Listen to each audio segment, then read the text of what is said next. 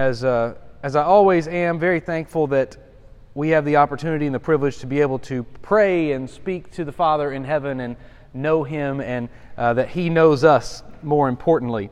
Uh, I, I, can know people, but if somebody knows me, it makes the relationship different, right? Um, so, very thankful in this great God. Uh, we look into Second Chronicles today. Um, last week we titled Second Chronicles on second thought because it's a lot of what you find in the uh, the book of the Kings. Uh, we're also going to look at some places today that are going to refer all the way back to the books of Samuel, uh, mainly because we, we've got to put all of it in context, right? So, this is the last of the historical books in the Old Testament. In the Hebrew Bible, as we talked about last week, if you were to pick up a Hebrew Bible, the, the Chronicles are actually at the end of the Old Testament, uh, the way they kind of laid it out. And so, this, uh, the last words in the, books of second, in the book of Second Chronicles are the last words in the, in the Hebrew Old Testament uh, because of the way the history runs. So, uh, and we shared, it makes it a little bit difficult to study the Bible if you are just reading it book by book and you aren't seeing necessarily that the timelines and how they overlap, right? And how they how they walk with one another and how, you know, Isaiah is all in the Chronicles. But we he's got his own book, right? So we don't know what all Isaiah says. We just know that Isaiah is is is um, affecting and influencing the acts that happen in the Chronicles. We also know that Samuel is, is uh, affecting it. Samuel came before the book of Chronicles, Isaiah came after the book of Chronicles, but it's in the, it's in the, the storyline. So it's kind of hard sometimes, and if we were to read just the entire book uh, chronologically, it's, it's this the book of the first and second chronicles it spans 3500 years it talks all the way about adam it talks about Abraham. It talks about Isaac. It talks about Jacob. It talks about all the way to the moments that uh, Israel, Judah specifically, come out of exile from Babylon, which we haven't even seen in the prophets yet. So a lot of, of ground is covered in the books of the Chronicles. Uh, and so as we look at that today, um, I, the, the one of the things that I like so much about it, um, they follow a lot of the same events in the Kings and the Chronicles uh, the kings, as we talked about last week, which I want to just share a little bit again. I got this same table in my mind. Um, the book of the Kings was written before the captivity. The book of the Chronicles was written after the captivity. We talked about last week. If you write your story in the middle of a, of a thunderstorm, the story's going to sound differently than if you write it after you've come out of the thunderstorm, right? Because you're whenever you're in the middle of it, you're like, I'm getting hit with water, I'm getting hit in my face with water. It's crazy. The waves are humongous. This is bad. This is bad. Well, then after you're out of the storm and you say, Tell me about the storm. And you're like, well, I remember I was still warm in the in the in the in the hull of the of the boat. You know, you're not thinking about that whenever you're in the middle of it, right? You're not. You're just thinking, how can I survive this? whenever you get out of the storm, you're like, listen to how I got through this, right? It's a different perspective. I love the books of the Chronicles because it gives us that different perspective. It says everything that you read in the Kings that seemed bad, bad, bad, bad, there was God was still working, right? He the people came back from exile, and whenever they came back from exile in Babylon, they uh, the, their their temple was in ruins, but God's God's presence wasn't gone, right? The, the throne of David was destroyed, but the line of David was still very much alive. And so we see in the Chronicles this piece that God was working the whole time. We see in the Kings, it's a standpoint of the prophets, so it's historical, very human. We see in the Chronicles, a standpoint of the priests, which is very historical, divine. Um, we see that uh, the kings embraces the northern kingdom's history, Israel, all evil kings in Israel in the northern kingdom. We see in the Chronicles, it's uh, uh, primary, it ignores the history of the northern kingdom. It is all about the line of David and Judah, the nation of Judah. We see um, in uh, the Kings was written, as we said, kind of in the middle of the storm, so it's in the chaos we see in the Chronicles, it's written um, really in the calm of a library, is how I like to think about that one. So um, it's not written in the chaos, it's written in the calm. You're able to reflect back and see what happened. It's a beautiful, beautiful place in the scripture to be. Um, in the Kings, you see what happened. In the Chronicles, you see why it happened, right? Um, in the Kings, you see the facts of history. And in the Chronicles, you see the philosophy of history. So, not that there's not timeline and events in Chronicles, but it gives you a little deeper perspective of to what's happening. And so, as we look in, uh, in the Chronicles, uh, most likely, most scholars believe Ezra is the writer of the Chronicles. He is the chronic, chronicler, if I can say it that way.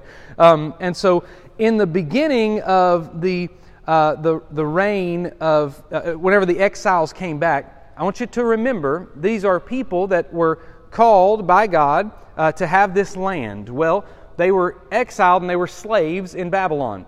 So whenever they came back, they came back to a ruined place, a, a, a des- deserted, demolished. Old, you know, you, just imagine. I, I, went back a couple of months ago um, to the place I grew up, the place I grew up before I ever came here. When I was in middle school and high school, I went back to this place in Morgan County and I was driving out. I was doing a workshop for a couple of churches, and as I was in there, um, we I, I, took my kids. You know, they were in the car with me. My wife was in the car with me, and I'm driving through my old stomping grounds. You know what I'm talking about? And and let me tell you, Wartburg has not changed much in the, the 35 years that I've been 30 years I've been gone or whatever.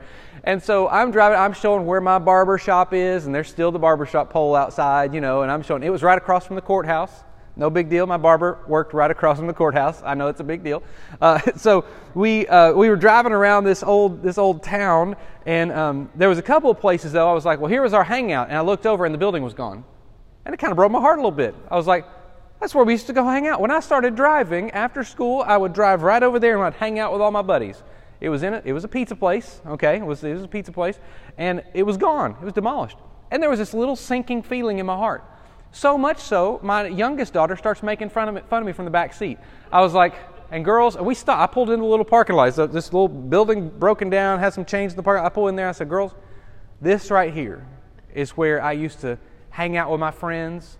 We used to eat pizza. We would eat. They had this buffet in there. Let me tell you, it was like four dollars. It, was four dollars, and I ate my weight in pizza in this place. I was like, this is my. I said, I am so sad I said, Girls, if this teaches me anything, you can't trust anybody in life because this is miserable, you know. And so much so, my youngest daughter was like, Dad, how old are you? You know, like that was that was what happened. I can almost imagine, uh, you know, in a, in a bigger, greater scale, these that came back from exile show back up, and the temple's it's it's torn down. I mean, can you imagine the place we worshipped demolished, gone, in ruins? Rubble now is the walls around the city, like just broken down. And so there, there's this depression that's coming in, right? These people that have gone back to their hometown thinking about how great it was. Because here's what I also learned. It, you know, I had somebody tell me one time, it was never as great as you think it was. And I'm like, what do you mean it was? Of course it was great. That pizza tasted delicious. Like, are you kidding me? And I'm like, it was $4 in Wartburg. There ain't nothing tastes good in Wartburg. I've eaten, I ate all the other restaurants while I was there. Nothing tastes good in Wartburg. It couldn't have tasted good. There it was a tough, tough thing. It was never, it's never as great as you think it was. And as I, but, but that's what we do, right? Because when we remember something, we remember the good moments. I didn't remember the taste of the pizza. I remember the fellowship of my friends, right?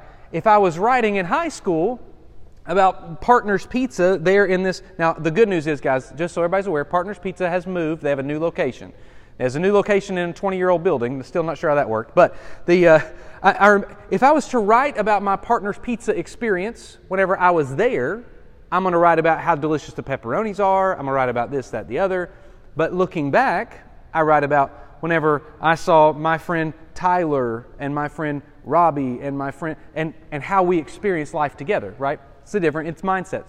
Ezra, writing, the chronicler, or whoever chronicles this, is writing saying, listen, guys, it, it, was, it was beautiful, but not because of the splendor of the temple, but because of the presence of God in us. And so let's look at our, at our time. So in Second Chronicles, it begins with Solomon. And so I'm not sure exactly. Uh, the, whenever I started reading the Chronicles, especially the first and, and in the beginning of the second book, uh, which is really the first half, because Chronicles was written as one book, right? One document. And so in the first half of that document, it's a lot about David, it's a lot about Solomon. And I'm like, why did, why did, why did Ezra, if he was truly the, the one who chronicled this, why was he spending so much time on these great, great kings?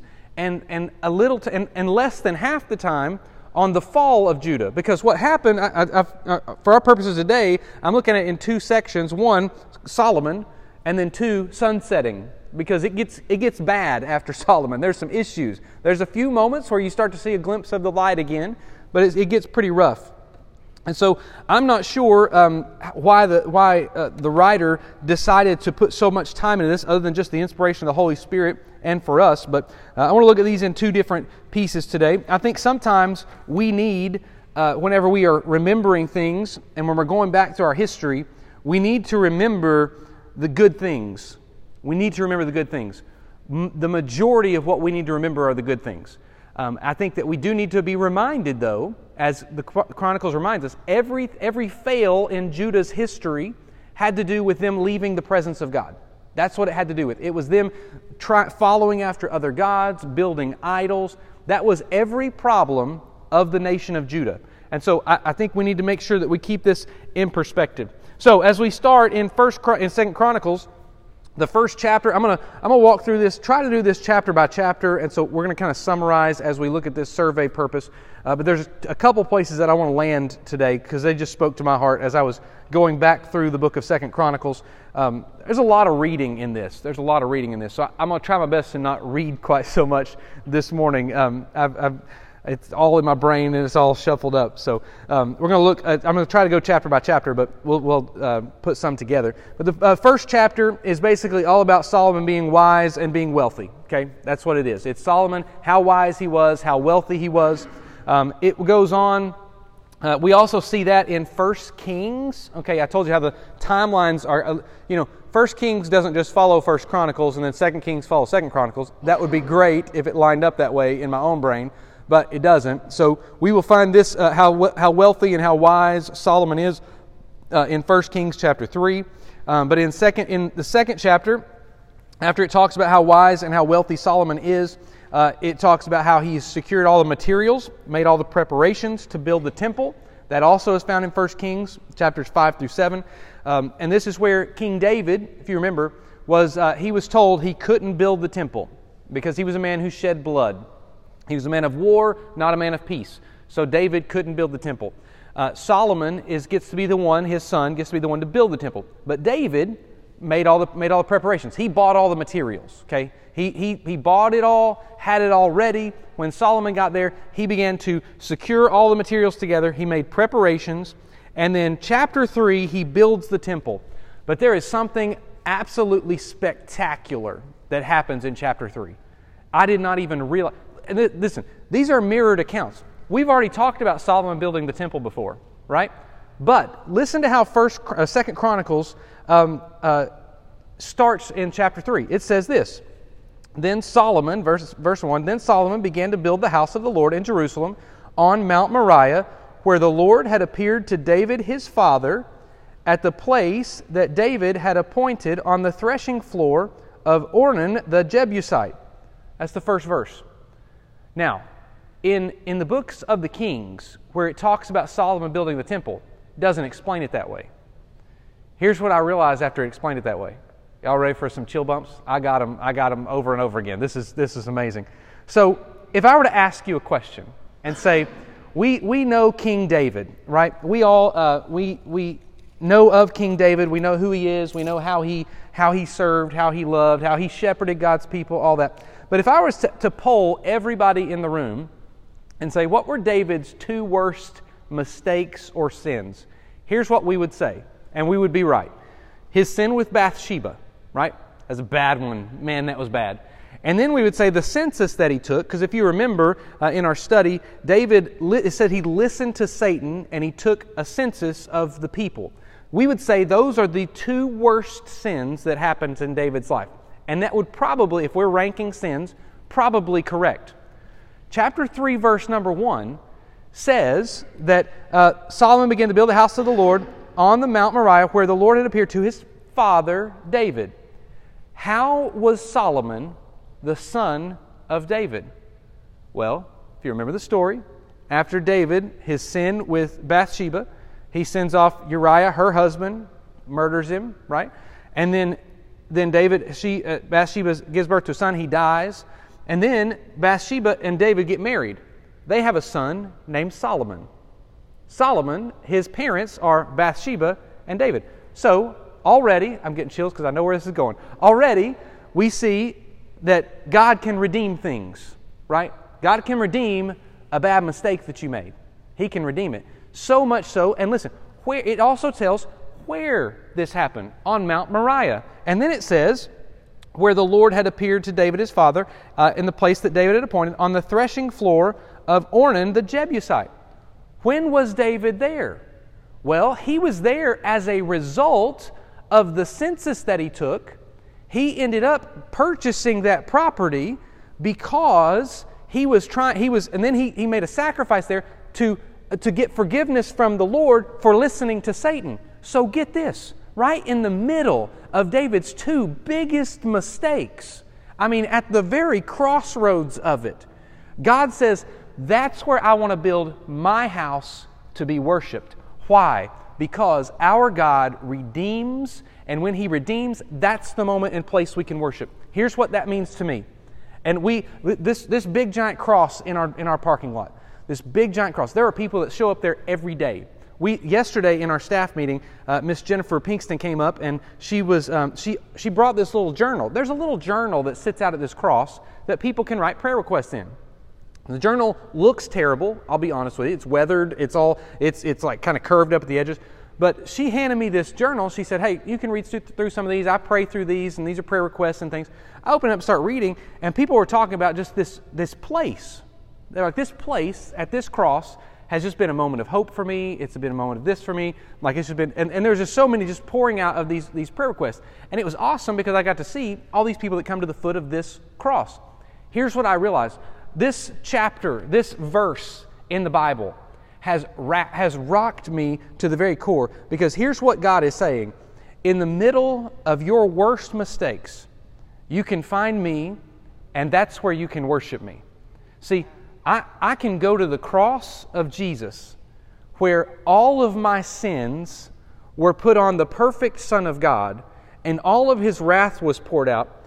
It's, I'm telling you, if you really want to know what gets your pastor to connect with the heart of God, it's going to the cross. Like that's, that's where it is. Like it is at the cross where my sin and his perfection meet. Whenever I look at this scripture, and again, that's just one, that's one verse, and I, I could go for days. I mean, days on this. But I just looked, I, I, saw that in this survey time. And again, part of it is, as I've been reading through these, these books of the Bible, I mean, we, we've been four weeks, in four weeks, we've gone through these four books, you know, specifically five books or so, and, and it's been a lot. But as I've kind of layered it over and taken this step back, I didn't even realize that, and I, I, I knew the temple was on Mount Moriah. I, I knew that. Like, I knew that David, I knew that Solomon was David's son. Like I knew that. I, like I pulled it out. But the way the Chronicles tells me is when it looks back, it's like the son of David and the place that David. So ideally, it's he's building a temple. Solomon Solomon is now building the temple on David's property because God took the two worst instances in David's life and redeemed it and made it all. And he does it. The primary place of his worship is right in the middle of it. Like I just, I don't know. That one's a free one. Chapter 4, he goes on, uh, and we see that Solomon furnishes the temple. Uh, it gives all these different furnishings, and you can even look at a couple of different places in Scripture to see uh, all the all the furnishings that came into the temple. Um, there was the brazen altar, there was the laver, there was the ten stands, the golden incense, the lampstands. There's meaning to all of that. We're not going to jump into the meaning of all that, um, but that's what happens in chapter four. And then, chapter 5, the first act of dedication to the temple, Solomon brings the Ark of the Covenant back from the tent that David had put in it. In 2 Samuel chapter 6, we know that David had brought the Ark of the Covenant and, and he put a tent up around it. And so we, we find that in 2 Samuel.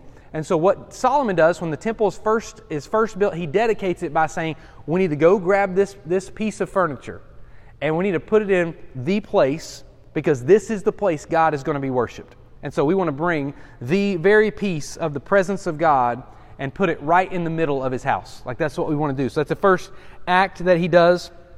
Places it in the sanctuary there in the temple, uh, which is a beautiful, awesome thing. And then in, in, verses 11 through 14, you can go read this on your own time, of chapter 5, um, it says uh, uh, that all these people came together and it was this mighty, awesome, amazing thing. And then verse number 13, uh, it says that the house of the Lord of God was filled with a cloud. And then verse 14, so the priests could not stand to minister because of the cloud, for the glory of the Lord filled the house of God.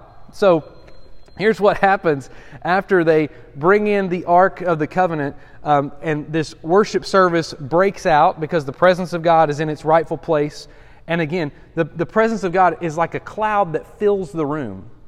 So much so, the people that were in there ministering couldn't stand to be in there anymore.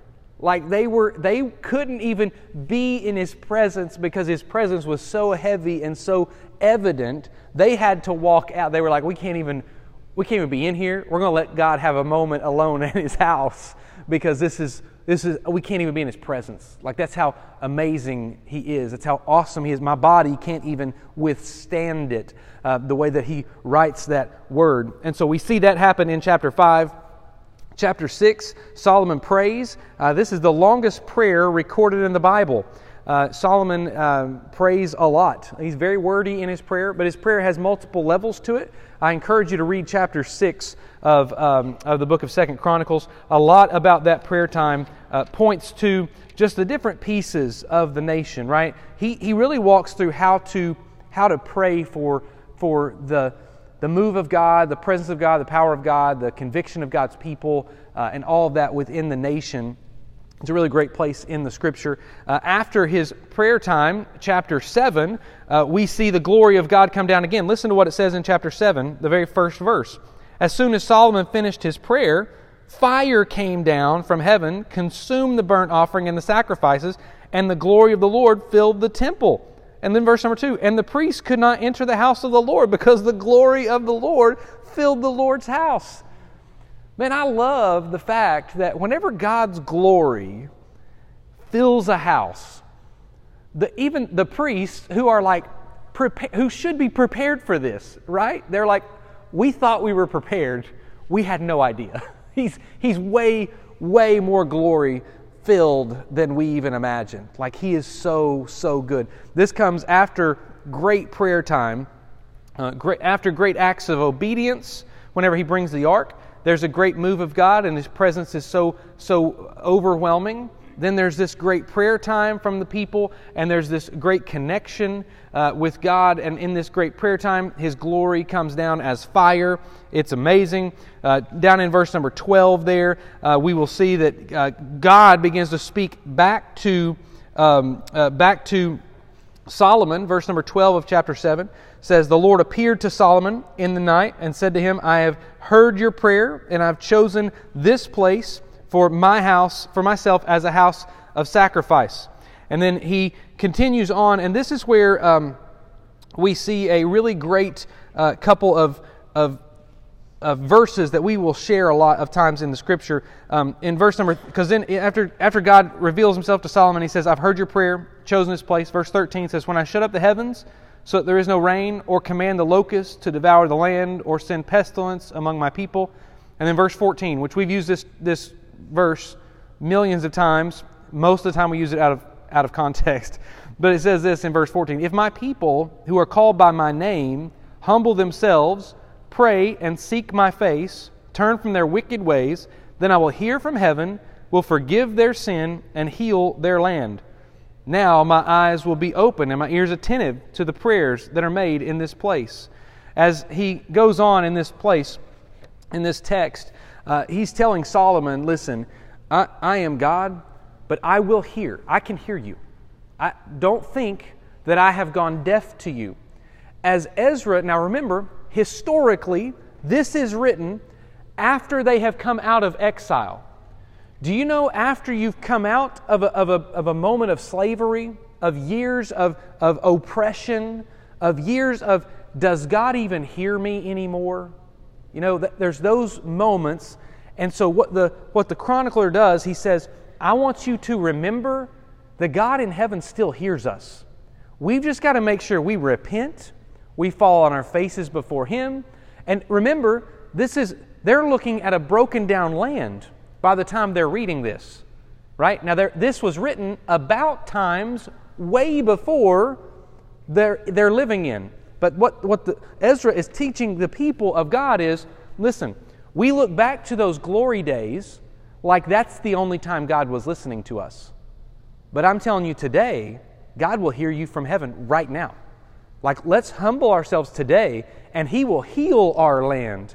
This crop that's been dead, this promised land that was once something flowing with milk and honey, has now been devoured. But I'm telling you, if we will humble ourselves and we will listen and pray to the Lord and seek His face, He says, In this place, on this mountainside, come to me so that I can hear from you. And He's asking that not because God is focused in on a certain place. Now, I can, we can talk about geographically what God is doing among all around the world and with the people of Israel, with the land of Israel. There is still, listen, it's Israel's land, okay? Nobody's taking it from them. They think they are. It, God's like, you can borrow it right now, but I'm taking it back. There is, but there is, this is more of a moment of repentance and saying, hey, this is, I can hear from heaven. It doesn't take a certain spot, but I want you to put a little effort in.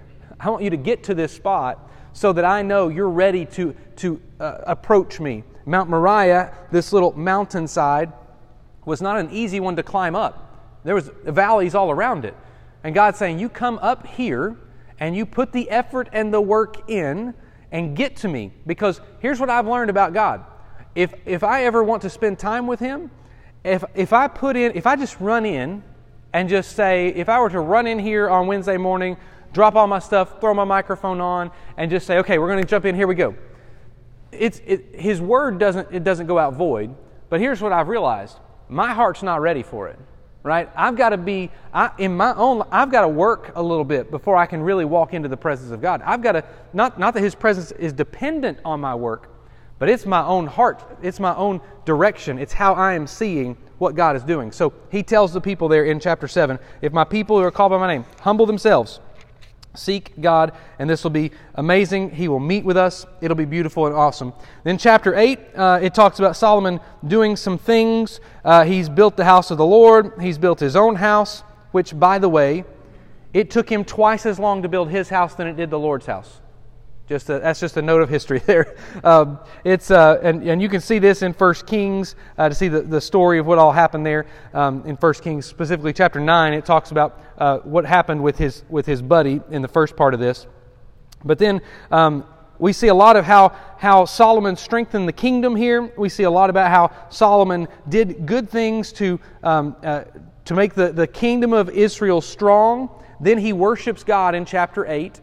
And as he worships God, he gives this sacrifice. Solomon was always great about, about sacrificing and about going to God in these early days um, of, his, of his reign, uh, specifically verses 12 uh, through 16 we see how uh, he was worshiping the Lord. Uh, but then we see uh, in chapter 9, this lady visits, the Queen of Sheba visits. This is a weird one, I'll be honest. This is a kind of a weird uh, place in the scripture for me because the Queen of Sheba comes in and she says, Blessed be the Lord. And you, you got, she's, she's wowed by Solomon's house, like wowed by it. In fact, she's so wowed by it, even in chapter, even in verse number four of chapter nine, she mentions how incredible the food is. What do you think about that for just a second? That made it in the Bible like how good the food is at Solomon's house. Uh, this is just proof to me we should eat good. Like that's what this is to me. You know what I'm saying? Like we should eat really, really well. But the way she says it, in, the way it says it in verse number four, the food of his table, the seating of the officials, the attendance of the servants, their clothing, his cupbearers, their cloth, uh, their clothing his burnt offerings that he offered at the house of the Lord, there was no breath in her. She was breathless because the, the food tasted so good. The people were dressed so wonderfully. This was extravagant.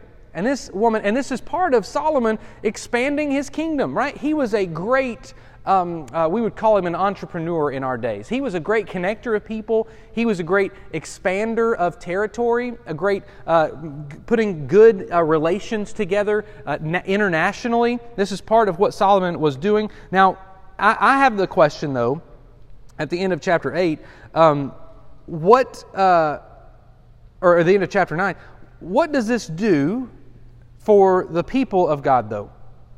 This is when Solomon begins to, to uh, I, I think there's a shift in his life where he begins to focus more on the power and the wealth and the prosperity and the connections of the world rather than the connection of God to his people. Now, there's a, overlying term, and, and you don't see that unless you're really taking a big step overview of it and looking at it kind of survey wise. Because this, this moment begins to start to shift some things uh, in the Chronicles. And again, Chronicles doesn't talk much about uh, Solomon's uh, issues, we'll say. Uh, but it, after this text, after this, this chapter, uh, we see that Solomon's got all kinds of money.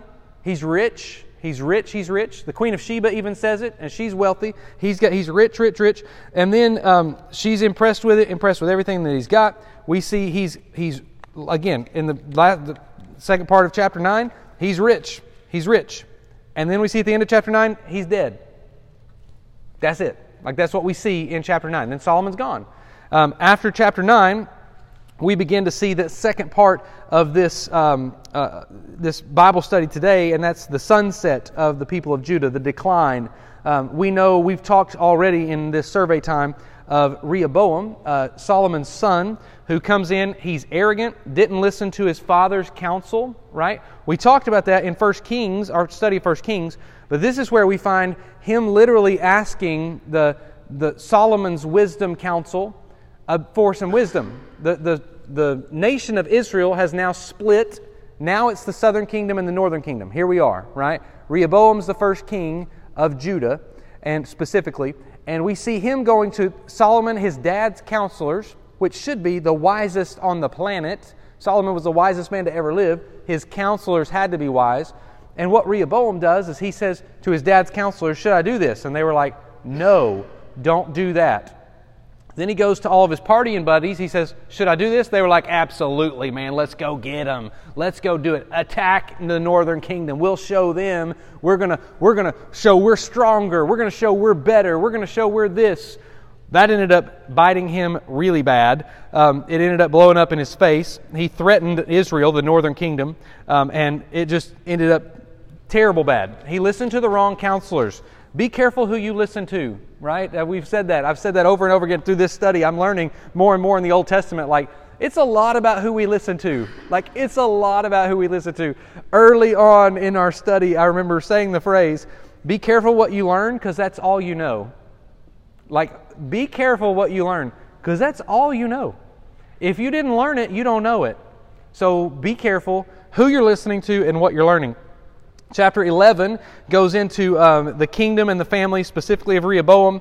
Uh, chapter 12, we see Rehoboam actually uh, humbled himself, and because of that was delivered. Because of that was rescued. You know, God said, and we, I mean, literally, this is a page after God says, if my people who are called by my name would humble themselves, we see now a couple pages later in the Bible, and this is several years after, but we see a couple pages later, Rehoboam actually humbles himself when he does, God spares Judah from destruction from, from Egypt. Egypt was coming after him. It was going to be ugly, going to be bad. Um, but in, in verse number 12 specifically, uh, it says, And when he humbled himself, the wrath of the Lord turned away from him.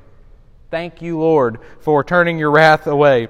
Uh, and so chapters uh, 11, 12, 13, we see this kind of shift. Uh, in chapter 13, specifically, another um, uh, king reigns in Judah, and we see that uh, he defeats um, uh, Jeroboam in battle. It's this great moment, great scene. But chapter 14 is whenever we get to a little bit of a revival. Um, and I say revival, I don't know if it's necessarily revival or if it's just straight up repentance uh, before revival comes. But we see King Asa reigns in Judah. He breaks down all the, he, he removes all the idols. Um, he, they, Judah, the nation of Judah, prospers under his leadership, and their enemies are all defeated. It's this chapter 14 is great. It's this wonderful light uh, that comes in in the book of Second Chronicles. We see uh, in chapter 15 then, um, revival comes. The Spirit of God came upon uh, Azariah, the son of Obed, um, went out to meet Asa. So here's what happens the Spirit of God came upon Azariah. Azariah then goes to the king and says, Hear me, the Lord's with you while you're with him. If you seek him, he will be found by you. Be careful who you listen to, because and be careful what you learn, because that's all you're going to know. When this Spirit of God was on Azariah, he goes to the king and explains to him, Listen, the Lord's told me something. The Lord has come on me and told me this. And so Asa begins to follow after the Lord, they're given a time of peace. Man, for the first time in a while, Judah has some peace. Like, why do they have peace? Because they finally started listening to the Lord, right? They got rid of the idols, they got rid of the worship of false gods, and now they have peace. If you're looking for peace, be careful who you listen to, otherwise, you may not find it. In uh, chapter 16, um, Asa ends up turning from the Lord. Oh, come on, Asa. We were so close, right? We were so close. Uh, he goes into battle. He turns from the Lord, away from the Lord. Um, and then, um, uh, as because it, it, says even in verse number 12, he didn't seek the Lord. Uh, in the, it says in the 39th year, he was, diseased, he was diseased in his feet, and his disease became so severe, yet in his disease, he didn't even seek the Lord. Even whenever he was struck with a disease, he didn't turn to God. I, will be honest. If, if I have a uh, if I have a headache, I'm praying, Lord, please, right? Please get rid of this headache for me. I can't, you know, there's there's these moments. The more diseased you ha- you are, the more typically you rely on the Lord, the more you go to the Lord. Especially King Asa, right? He had seen revival. This was a this was a, a great leader for a moment, and even when he was diseased, he didn't even turn back to the Lord. Wouldn't do it. Even God's like, what can I do to bring you back to me? I'll strike you with a disease. Why? Not because I hate you, because I love you. And when you're with me, you have peace. Asa was in battle, and now he doesn't listen to the Lord. He has no peace anymore. He's even diseased, and he still doesn't turn back to the Lord. It's awful. It's terrible. It's, it's, it's horrendous. Can we learn from Asa a little bit? Then in chapter 18, we see Jehoshaphat. Uh, he allies with Ahab, and oh my goodness, it's a bad move. Um, Ahab ends up wounded and dead uh, in chapter 18, and um, as we see these uh, these these pieces uh, grow, um, Jehoshaphat in chapter 17, just before we get there, he's he's faithful and there's peace with people around him, but then he makes this mistake. He allies with Ahab. Ahab is a bad dude, awful bad. Uh, he's wounded in a battle and dies in the chapter 18 uh, Ahab, that is. Um, Jehu rebukes uh, uh, Jehoshaphat in chapter 19, which is a very important move um, because then Jehoshaphat changes, his heart changes. So be careful who you listen to, right? That I could almost name the Bible say, be careful who you listen to. He's listening now to Jehu, who says, How dare you ally with Ahab? This was not good. So Jehoshaphat says, Okay, I've got to do something different. I've got to make an adjustment. Now, if Asa would have just adjusted, right, there would have been more longer peace. Jehoshaphat says, I'm going to make an adjustment here. And so he sets up these judges over Israel, over, over Judah. He sets up these judges now that will help lead and lead properly so it's not all on him, right? He doesn't want it to be all on him. So he does this. And chapter 20 is one of my favorites. I told you in First Chronicles I had a favorite story. In Second Chronicles I have a favorite story. It's chapter 20 um, Jehoshaphat, the king, stands up in front of everybody and he prays. And as he prays, he, he calls the whole nation to a prayer and fast. He says, Every one of us, we are going to solely rely on the Lord. We're going to go to the Lord. So they're praying publicly. Jehoshaphat, the king, is praying out loud publicly with this group of people.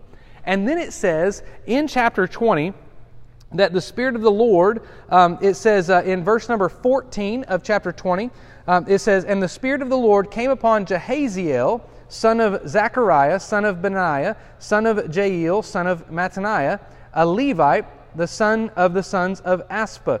The, uh, it says, in the midst of the whole assembly. So there's this guy who most scholars believe he's probably a teenager. Okay? Probably a teenager. Uh, he is uh, Jahaziel.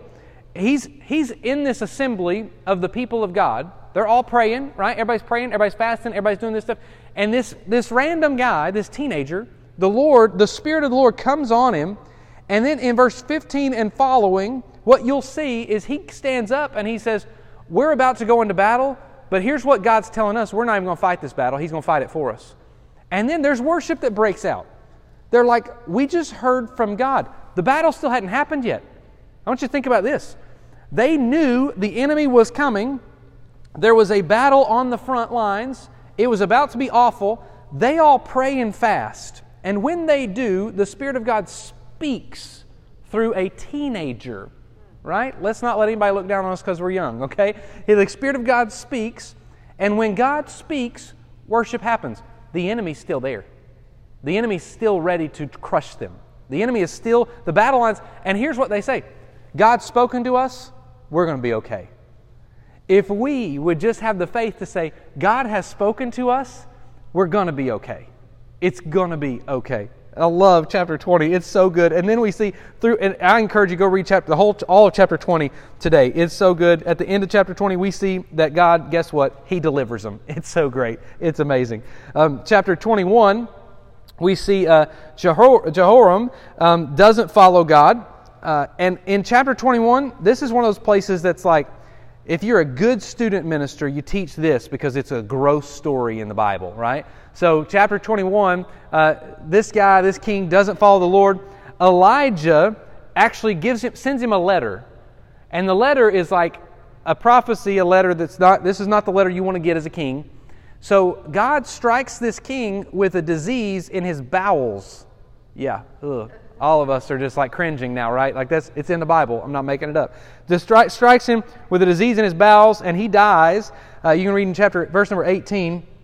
Uh, where he's uh, got this um, uh, verse number 18 i'm sorry uh, where the lord struck him it's an incurable disease and then you keep reading and you see a really super gross way he dies like really super gross uh, and so don't mess with the lord and if a prophet sends you a letter read it twice, right? Let's be sure, be careful who you listen to, right? Can I just say that again? Um, verse chapter 22. Uh, Ahaziah is uh, evil, evil, evil, evil. She helps uh, Joram. She, she's uh, and she's killed. That's a great thing. Um, but this is the the mom. Uh, then after that, the mom rules. Mom's awful. She's the the daughter of Jezebel. Right. This is a bad situation, bad scene. We talked about this a little bit when we were going through our Kings study. Um, then uh, uh, Jehoiada uh, was the, the priest at the time. He takes the son and saves his life. Remember that story?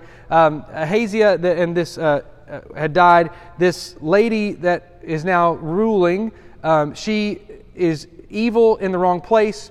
This priest rescues one of the sons of the line of David. Okay, there's no more of the line of David. This is this is like the piece that needs to be on the king, on the throne. And this woman has gone crazy. She's evil. She's trying to kill all the lines, so she's in total control. This priest rescues this son, this young boy, rescues him, uh, hides him in, the, in the, the, the, temple, in the, in the great place of the worship of the Lord. And then the priest uh, finds a way to get this queen assassinated.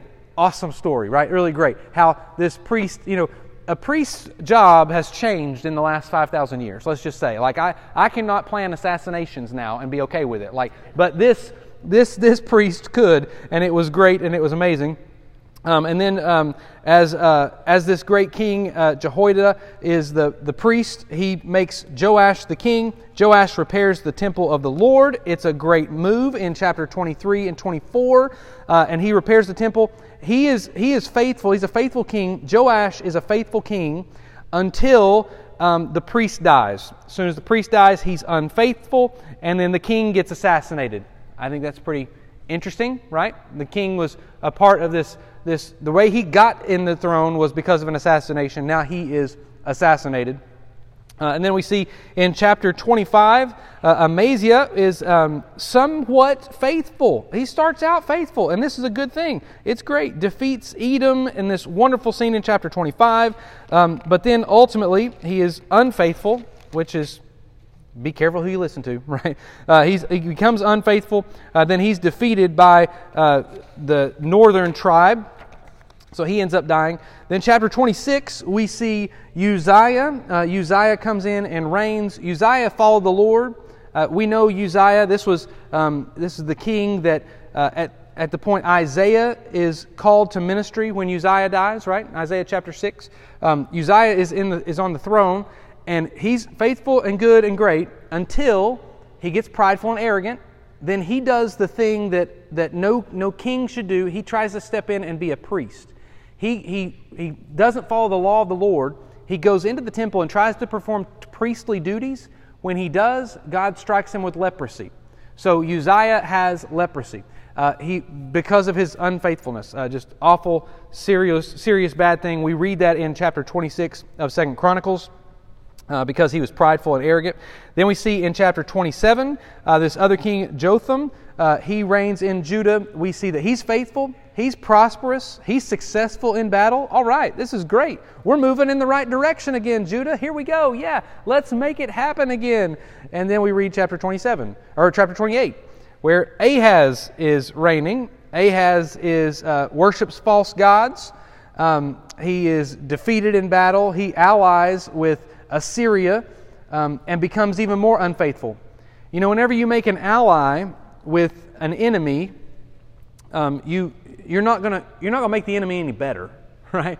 Uh, you're the one that lowered your standards. They didn't raise theirs.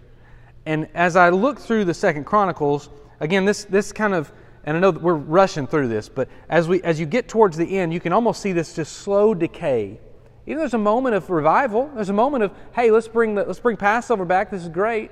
Oh, now we're going to oh, hey, let's bring this back. Oh, it's oh no, oh no. We just keep. It looks like Judah throughout their time just overall just keeps lowering their standards a little bit.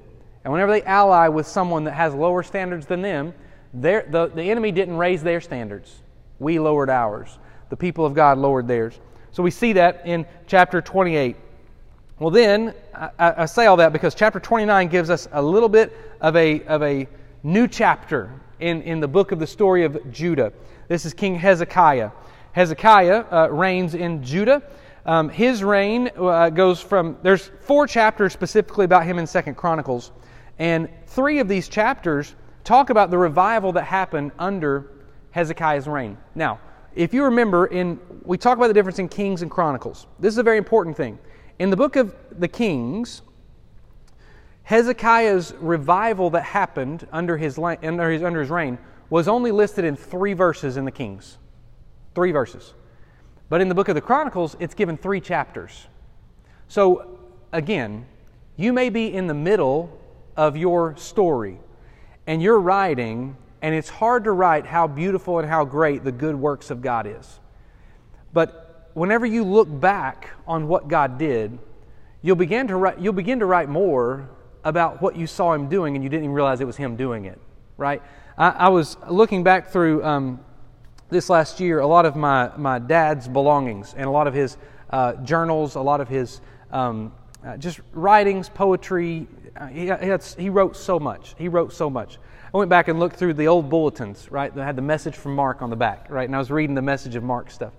Um, I was working with our prayer team a couple weeks ago now, um, saying that as I look through the history of New Providence, since 2018, there's been something that's been going on in the church.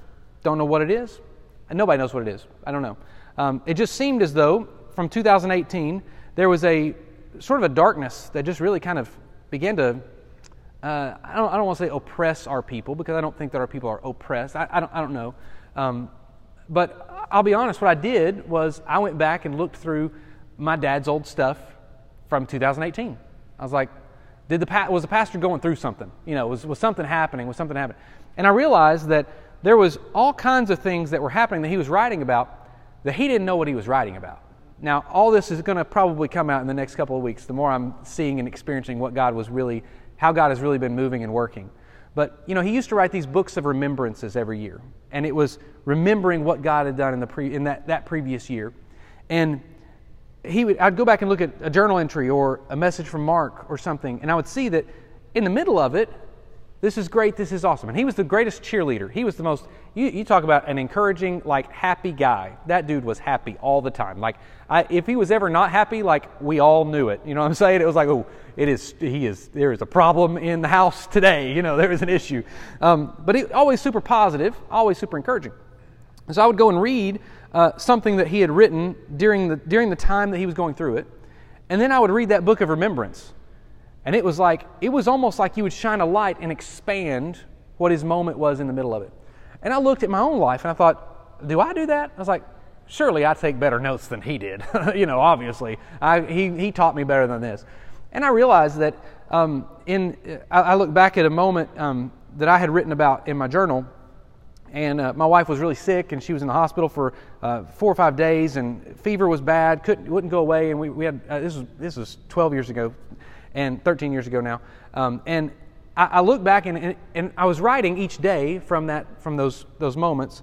And in the days, it was like I was writing through, through teardrops, right? Like you, and you can't write, it doesn't make sense. There was misspellings, there was all kinds. I was like, I don't even know what I was saying here. Did I write this or did somebody from another country write this in another language? Like it's so hard to figure it out. And then I remember I, I, would flipped through and seen something that he had, that I referred back to it. And when I referred back to it, when I was in the middle of it, man, this is hard. This is difficult. This is a struggle. My wife's fever has been here. They can't get it to come down there's, there's possible, the, the doctor said there'll be brain damage potentially if we can't get this taken care of because it's been too long at too high, at too this, at too this. And I remember writing in a lot of stress, you know? And then, then I, I looked and I saw five years later, I wrote about the instance. And when I wrote about it, I referred to the facts of what was going on. But when I wrote about it, I thought, I could not see the hand of God. I got a message in, in, in this. Um, I was in the I was in the drive-through of Arby's. I don't eat Arby's anymore. I was in the drive-through of Arby's uh, with my infant in the back, and um, my wife was in the hospital. This again, this is 13 years ago. This is forever ago. But I remember I was in the drive-through, and I just I was just like, God, I can't I can't do this anymore. Like I'm, you got you got a healer. You got to like, do you even hear me? Like I remember saying that question, do you even hear me? I got a message on my old phone back then I don't even know how it came through. It was on Facebook or something, and it was a missionary from Haiti that we had gone there as a church when I was here as a youth pastor. We had gone to Haiti. This missionary that was there sent me a message, didn't know anything going on, nothing, nothing, nothing, did not know. I hadn't spoken to this guy in nine months. He didn't know my story. I didn't post stuff on Facebook, nothing. He sends me this message that was all broken English. But I'm telling you, that broken English was sweet sounding to my ears because he said, it, was, it was simply a message that said, Love you, brother. And then it had a, a scripture. The scripture was out of Isaiah. And it said, The Lord hears you, and the Lord will not forsake you. And I was like, I'm in the, drive, I'm in the parking lot, Arby's. I'm in the drive-through. I'd already ordered. I, by the time the lady's handing me my food, I tears pouring down my face, and she's like, "Are you okay, sir?" I was like, "I've never been better in my life." I drove to the hospital. My wife was sitting in there, stressed out, nervous, and I walk in, and I was like, "It's gonna be okay." The doctor comes in, checks the temperature, temp, fever's gone. I was like, this is like this is like God doing something that I had no idea. Now, in the middle of it, guess what I forgot to write down? The great victory that happened in the middle of it.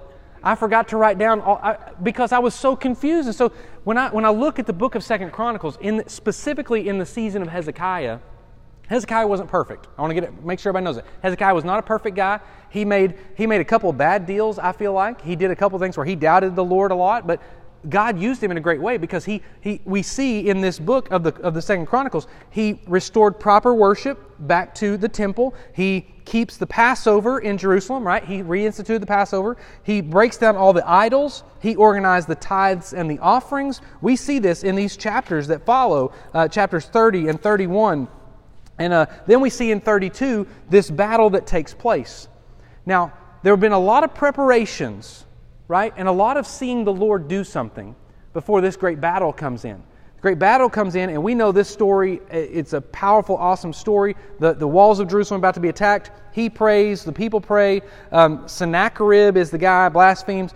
We see this just awful, crazy, amazing thing that happened. The, the death angel came in, wipes out the enemy. God fought the battle for him. Amazing, incredible story. But as we see, it, it continues in the, the next chapter, in chapter 32, at the end, it talks about the achievements of Hezekiah and what great things had happened. But I just think about, um, and again, and I encourage you to read all about that. It's, it's some great revival that broke out in the people of God and the people of Judah.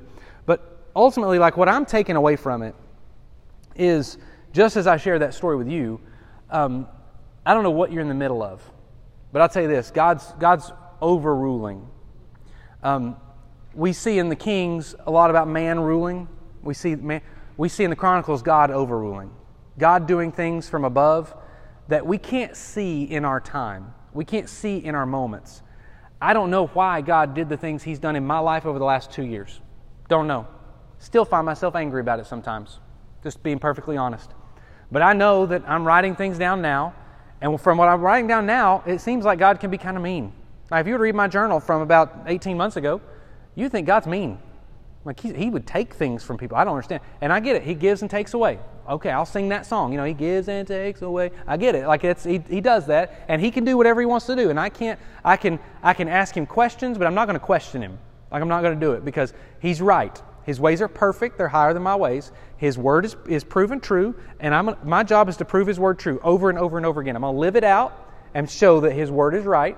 And when I read the Chronicles and when I see these things that happen, I'm like, I don't ever want to write, I don't ever want to think that the story is finished whenever I'm writing it in the middle of it, right? I want to, I want to be able to look back and say, oh, here's the things I didn't see that God was doing. Here's whenever I, whenever I was at this church as a teenager, graduated from high school, and this church began going to World Changers. And I did not know my first trip to World Changers, God was going to change my heart. And He was going to call me to serve on World Changer staff. And, he was going and let me tell you, I had to go through this interview process. It was a lot of work. I was away from my family, I was away from my church all that summer. While I was away from that church, while I was away from the church, the cross went up that summer while I was gone all year. And I, but that, that year, there was a lot of trouble, a lot of, lot of difficulty. If I was writing you the story, from, and they, that's when they encouraged us, it was back in 2002, they encouraged us to write a journal every day of the summer. And I thought, eh, you know, and I'd written a little bit, but that was really where, because, and, and I look back at that summer, my, I, I don't know what all God's doing here today, but I do know that He's working. I don't know what He's doing. I don't. I'm not going to tell you that in the middle of it that I see something that I'm telling you that's all He's doing, because more than likely it's not all He's doing. He's doing way more. He called me into the ministry that summer. He, he told me to surrender and be a pastor. That's what he told me that summer. I, I surrendered and said yes. And when I did, by the end of that summer, my wife was serving on another team somewhere else, and she saw me and said, Ooh, that boy's good looking. That's what she said. And then, so next thing you know, I found my wife. I found my, my kids are, are a result of faithfulness. Now, I, couldn't have told you that. I couldn't have told you that when I was there. I couldn't have told you that my daughters are going to be this great women, these great women of grace. I didn't know.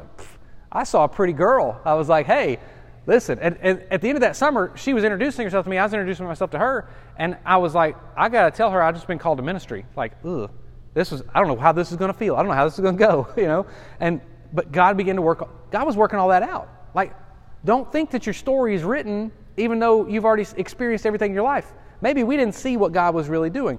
The next couple of chapters as the book finishes up, uh, we see Hezekiah's reign, all this great revival. Then we see um, in chapter 33, uh, his son Manasseh ends up building idols, like building idols. He gets captured. He repents. It's awful. It's bad. He does evil though. Uh, and then the one who who follows him, his son, he's evil. Um, Josiah at the very end in chapters 34 and 35, King Josiah gives a little hint of revival again uh, re- is faithful, rebuilds, keeps the Passover, rebuilds the temple, finds the book of the law. It's all great. He dies in a battle. It's a scary, awful thing. Then, chapter 36, the Second Chronicles ends.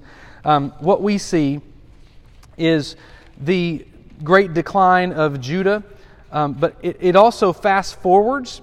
Um, there's something pretty amazing that it does in the book of the Chronicles. Um, I, I, read I wrote it down this way.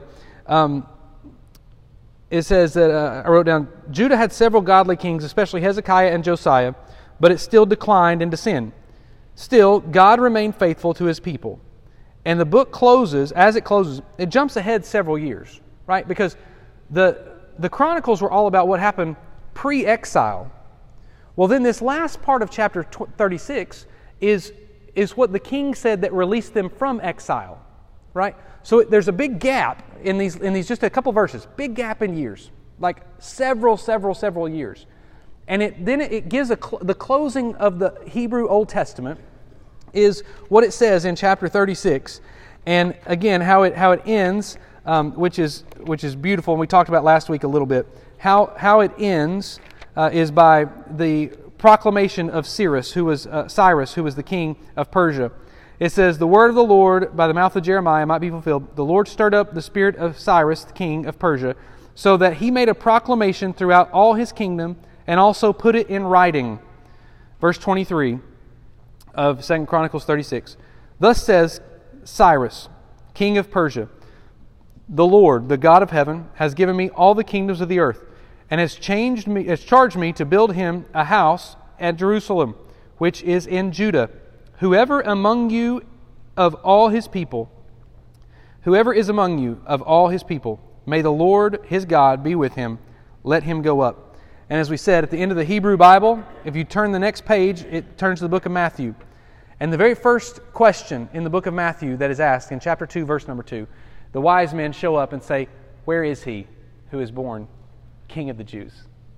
And that's a good, that's a good transition point.